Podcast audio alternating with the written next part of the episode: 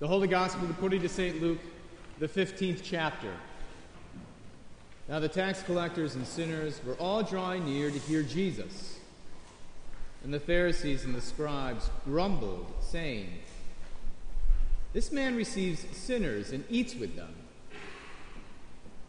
So he told them this parable What man of you, having a hundred sheep, if he has lost one of them, does not leave the 99 in the open country and go after the one that is lost until he finds it. And when he has found it, he lays it on his shoulders, rejoicing. And when he comes home, he calls together his friends and his neighbors, saying to them, Rejoice with me, for I have found my sheep that was lost. Just so, I tell you, there will be more joy in heaven over one sinner who repents than over 99 righteous persons who need no repentance? Or what woman, having 10 silver coins, if she loses one coin, does not light a lamp and sweep the house and seek diligently until she finds it? And when she has found it, she calls together her friends and neighbors, saying, Rejoice with me, for I have found the coin that I had lost. Just so I tell you, there is joy before the angels of God over one sinner who repents. This is the gospel of the Lord. I bring you grace and peace from God the Father and the Lord Jesus Christ. Amen. The text for the sermon is from today's Gospel, Luke chapter 15. I read again a few verses. Now, the tax collectors and sinners were all drawing near to Jesus. And the Pharisees and scribes grumbled, saying, This man receives sinners and eats with them. Then Jesus says, I tell you, there will be more joy in heaven over one sinner who repents than over 99 people who have no need of repentance. O Lord, open my lips, that my mouth may show forth your praise. Amen. Have you any idea of how overjoyed Jesus is to see each one of you here today? Have you any idea of how glad he was to hear you confess your sins and receive forgiveness? Have you any idea of how pleased God will be to welcome you at the table of Holy Communion today? Joy. Joy is above us. Joy is around us. Joy is here with us. Supernatural joy. For sinners only, if you go to a small, rather undistinguished little Lutheran church in South Australia, out in the sticks, um, to a place called Robertstown, you'll see those words written on the altar before you when you come to Holy Communion, the words for sinners only. That's why the, that's why the tax collectors and sinners came to Jesus. And that's why you two have come here today to hear what Jesus has to say and to eat at his table this morning. Eating with sinners. Is that the way it's meant to be? Does it mean, as some of the critics in the ancient world, but to the present day, say that Jesus is soft on sin? You see, the scribes and the Pharisees were half right in their criticism of Jesus in receiving sinners and eating with them. They had good theological reasons for their criticism of Jesus. They weren't just nitpickers. You see, they had a passion for God's holy word and a zeal for his holiness that few of us could ever match. They were good people. They lived their whole lives as in God's presence, and they maintained the same standards of purity as the priests did during their time of service at the temple in Jerusalem. And since they used the holy name of God in grace before and after each of their meals at home, they held that God was their host for every meal and they were his guests. Their homes, and they together with their homes, was sanctified, was made holy by the presence of God with them. They regarded every meal as holy as the meals that they had at the temple in Jerusalem. And what's more, since they knew the Old Testament well, they knew about God's aversion to sin and the impurity that came as a result of sin. You see, sin makes you unclean. You know that from your own conscience. Um, because God was most holy, he couldn't tolerate anybody or anything unclean and evil in his presence. He had to get rid of it, he had to eliminate it, annihilate it, so that it didn't desecrate his holiness. Because God's holiness is as incompatible with human impurity as gasoline is with fire and light with darkness. They exclude each other, they can't coexist. So, since the Pharisees didn't want to desecrate God's holiness, they shunned sinners so that they wouldn't be infected and polluted by them.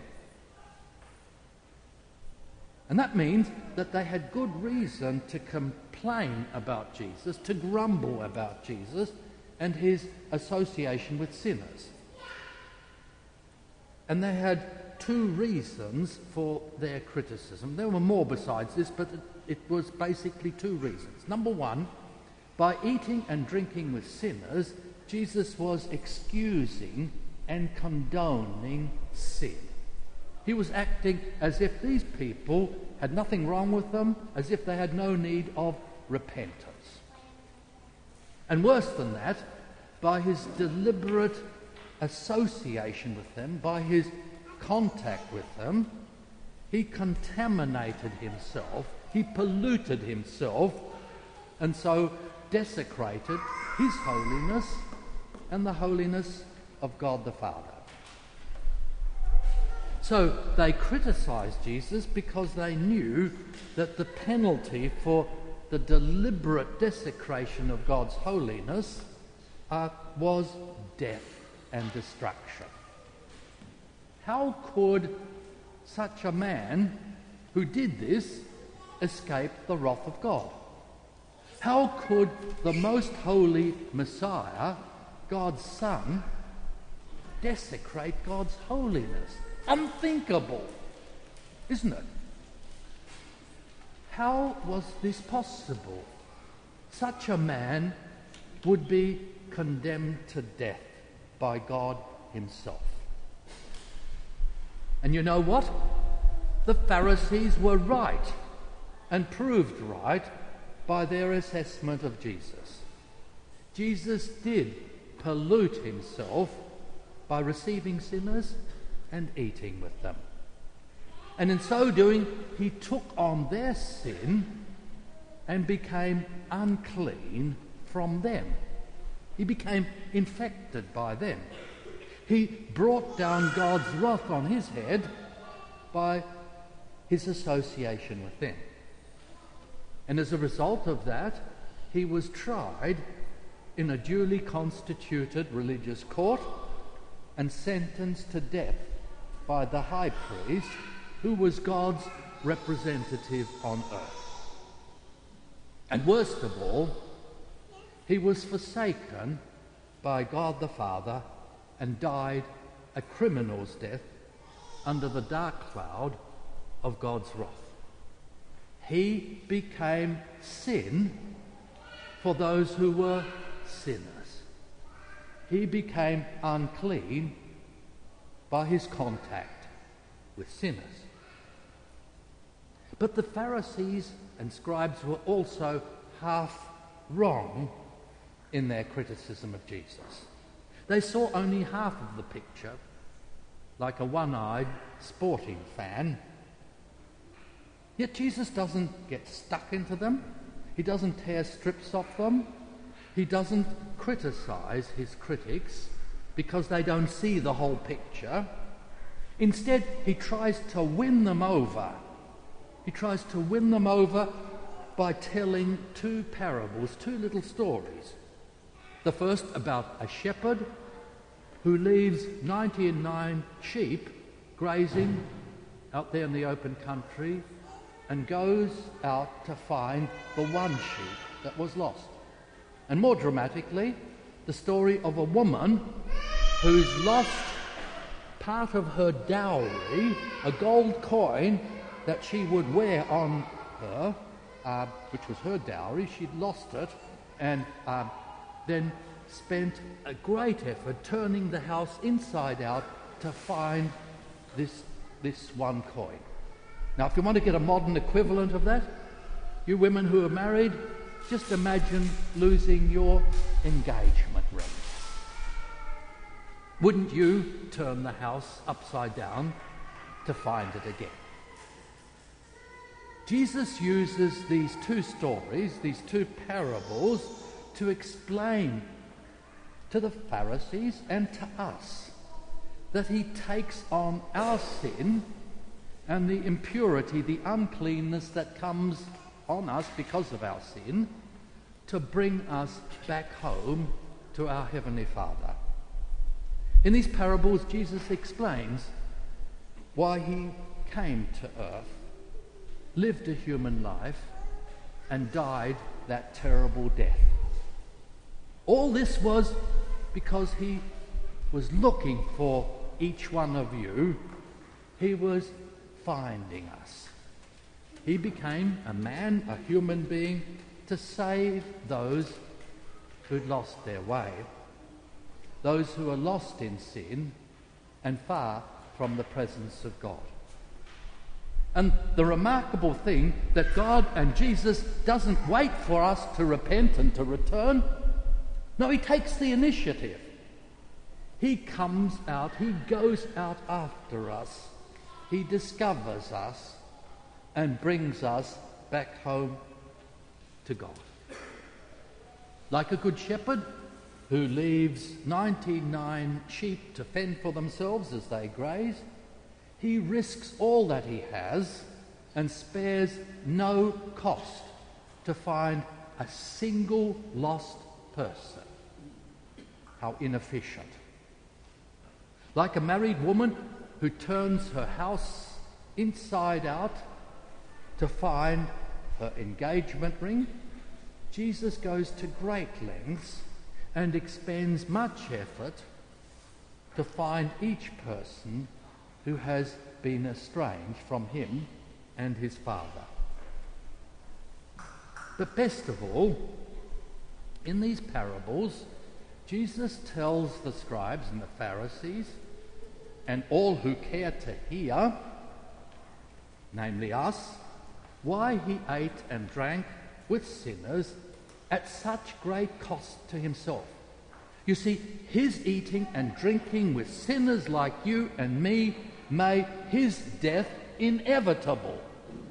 The cost of that was his life.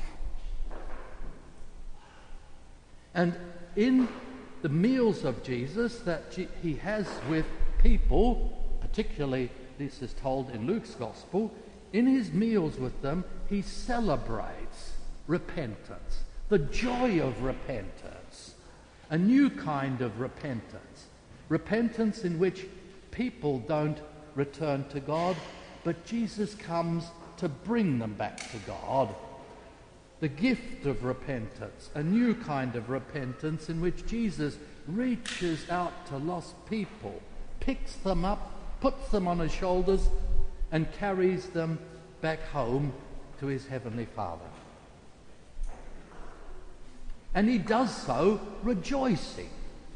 And the joy that Jesus has in bringing just one lost sheep back to God is shared by the angels in heaven and his heavenly Father.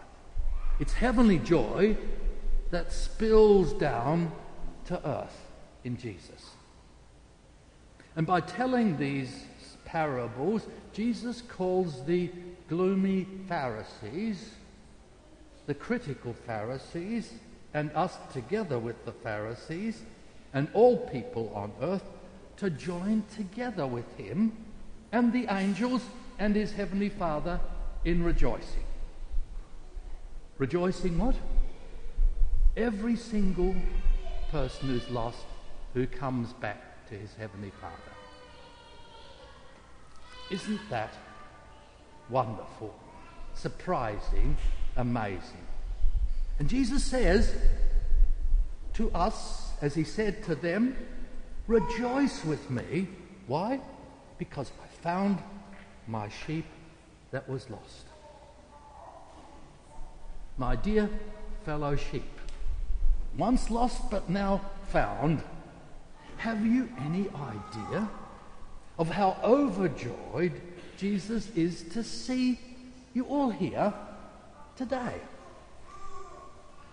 He is so overjoyed that he, has, he provides a joyful meal for you, a meal in which he comes as close to you as he possibly can. And he reaches each to each one of you lost people personally, picks you up wherever you are and however lost you may be, and brings you back rejoicing to the presence of his Holy Father. And Jesus doesn't just rejoice by himself, but God the Father rejoices with him, and all the angels rejoice with Jesus and God the Father. God the Father is glad uh, to open the door for you as Jesus brings you to his table today as you come to Holy Communion. The joy is all around you, it's over you, it's around you, and it's in the midst of us here today. And Jesus wants that joy to be in you too. He wants you to joy, rejoice, and calls you to rejoice. So rejoice with God the Father and the angels who are here with us today, rejoicing. Rejoice with Jesus, who's so very glad that he's found you and now brings you home. Yes, rejoice with utter, glorious, exalted, inexpressible joy as you receive the body and blood of Jesus today. Rejoice with Jesus as you hear him say to each one of you personally that he has given you and he gives you his body and blood to free you from sin cleanse you from all impurity and put his joy in your hearts so that you can leave this place today rejoicing together with all the angels. Rejoice in this meal in which he receives you not as perfect people, but as forgiven sinners. Rejoice that he gives you his own purity, his own holiness, in exchange for your sin and your impurity. A wonderful exchange, which means that when God the Father looks at you, he doesn't see the old you, but he sees Jesus in you. You are as holy and clean in God's sight as Jesus is. Remember that church in Robertstown in South Australia, my home state? And the inscription on its altar? For sinners only. And rejoice that Christ Jesus came into the world to save sinners. But above all, rejoice that Jesus comes to you here today to save you and send you on your way rejoicing. And the peace of God, which passes all understanding, keep your hearts and minds in Christ Jesus. Amen.